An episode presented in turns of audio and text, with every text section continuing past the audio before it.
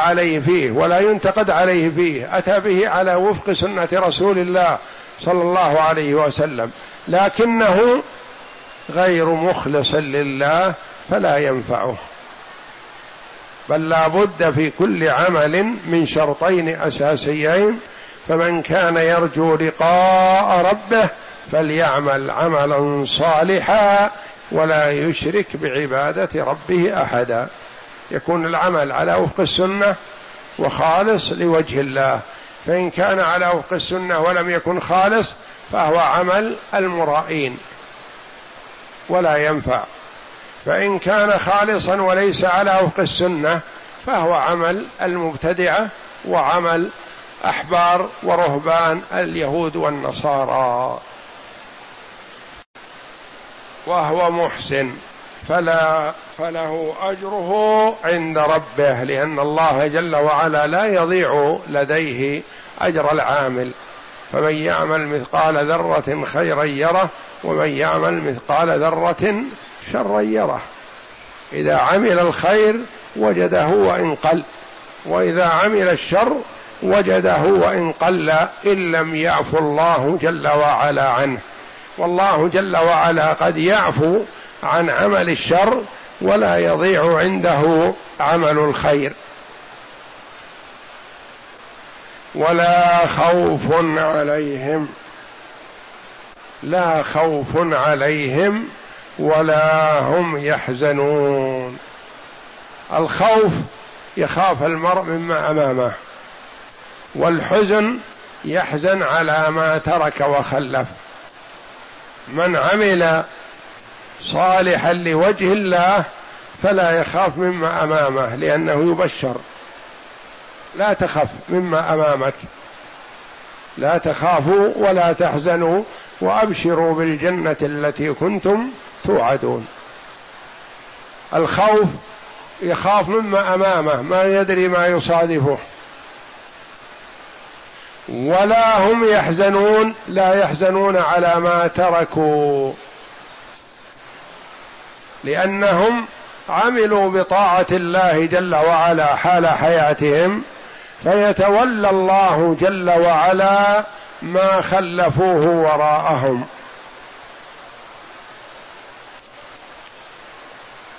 والخوف هذا ينفى حينما يقبل على الآخرة في المواطن الحرجة في الضيق، وإلا في حال السعة في الدنيا فالمؤمنون عندهم خوف، يخافون من الله جل وعلا، ويخافون من المصير ماذا سيكون، ويخافون من سوء الخاتمة.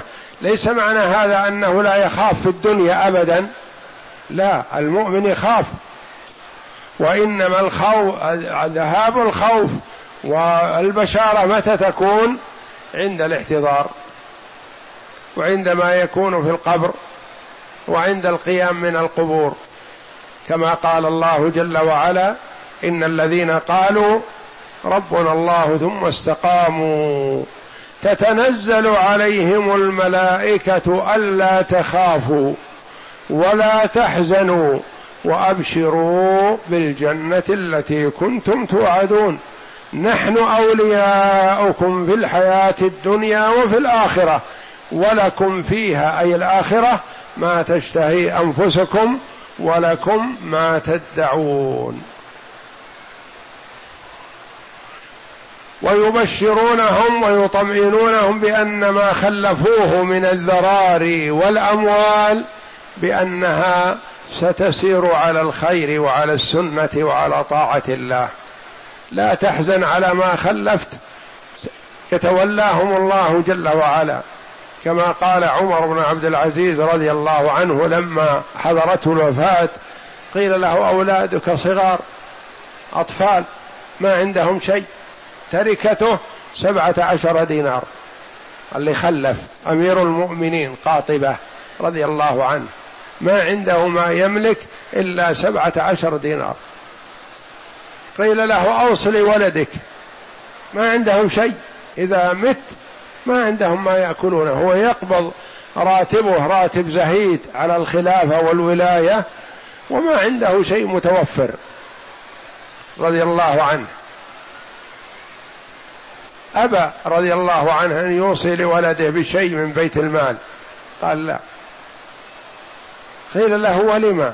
قال هما بين الرجلين، إما صالح فالله يتولى الصالحين، وإما فاسق فما أنا بالذي أعينه على فسقه، أتركهم لله جل وعلا.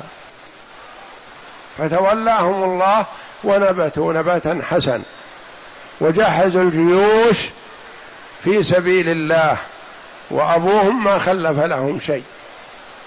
ومن خلف له أبوه الأموال الطائلة من الخلفاء في زمنهم رؤي بعد سنوات قليلة يسأل الناس.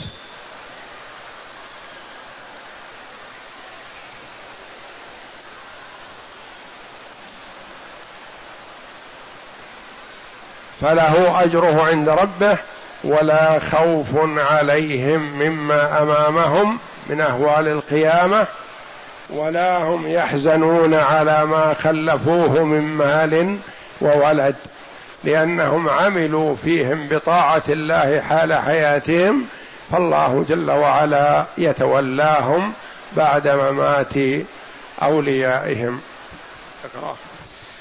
بلى من أسلم وجهه لله وهو محسن، أي من أخلص العمل لله وحده لا شريك له، كما قال تعالى: فإن حاجوك فقل أسلمت وجهي لله ومن اتبعن. وقال سعيد بن جبير: بلى من أسلم أخلص وجهه قال دينه، وهو محسن أي اتبع فيه الرسول صلى الله عليه وسلم، فإن, فإن للعمل المتقبل شرطين: أحدهما أن يكون خالصا لله وحده، والآخر أن يكون صوابا موافقا للشريعة، فمتى كان خالصا ولم يكن صوابا لم يتقبل.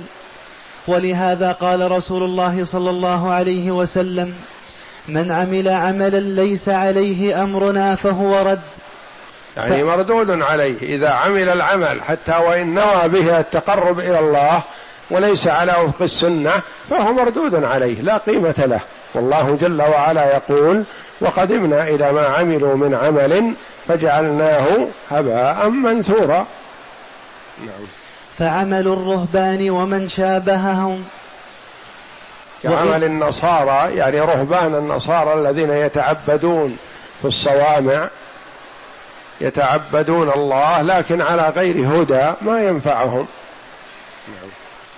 وإن فرض أنهم مخلصون فيه لله فإنه لا يتقبل منهم حتى يكون ذلك متابعا للرسول صلى الله عليه وسلم المبعوث إليهم وإلى الناس كافة.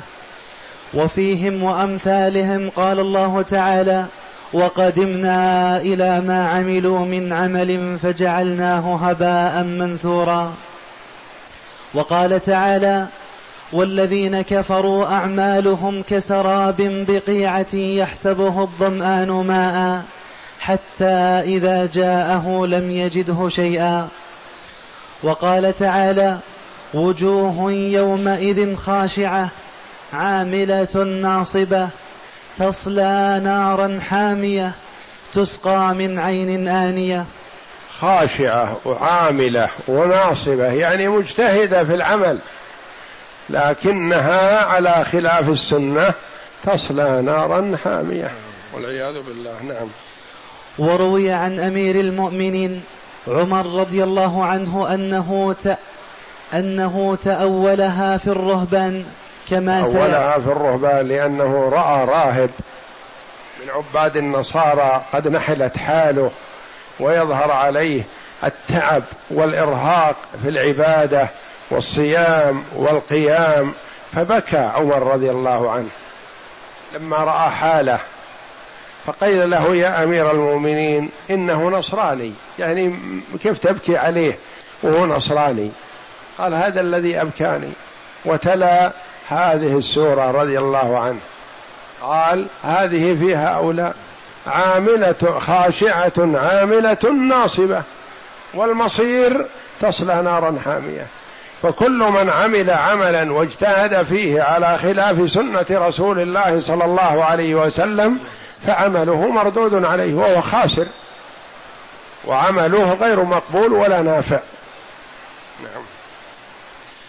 وأما إن كان العمل موافقا للشريعة في الصورة الظاهرة ولكن لم يكن عامله القصد لله فهو أيضا مردود على فاعله، وهذا حال المرائين والمنافقين، كما قال تعالى: إن المنافقين يخادعون الله وهو خادعهم. يعني يعملون، المنافقون يعملون على وفق السنة، يصلون مع النبي صلى الله عليه وسلم ويؤدون إليه زكاة أموالهم ويخرجون معه للجهاد لكن بدون إخلاص، فعملهم على وفق السنة لكنه مجرد من الإخلاص، يعملونه رياء وسمعة للناس فما ينفعهم. إن المنافقين يخادعون الله وهو خادعهم وإذا قاموا إلى الصلاة قاموا كسالى يراءون الناس ولا يذكرون الله إلا قليلا. وقال تعالى: فويل للمصلين الذين هم عن صلاتهم ساهون الذين هم يراءون ويمنعون الماعون. ولهذا قال تعالى: فمن كان يرجو لقاء ربه فليعمل عملا صالحا ولا يشرك بعبادة ربه أحدا. صالحا موافق للسنة، ولا يشرك بعبادة ربه أحدا، بعيد عن الشرك. وقال في هذه الآية الكريمة: بلى من أسلم وجهه لله وهو محسن. وقوله: فله أجره عند ربه ولا خوف عليهم ولا هم يحزنون، ضمن لهم تعالى على ذلك تحصيل الأجور وأمنهم مما يخافون من المحذور، لا خوف عليهم فيما يستقبلونه ولا هم يحزنون على ما مضى مما تركوه. والله أعلم، وصلى الله وسلم وبارك على عبده ورسول نبينا محمد وعلى آله وصحبه أجمعين.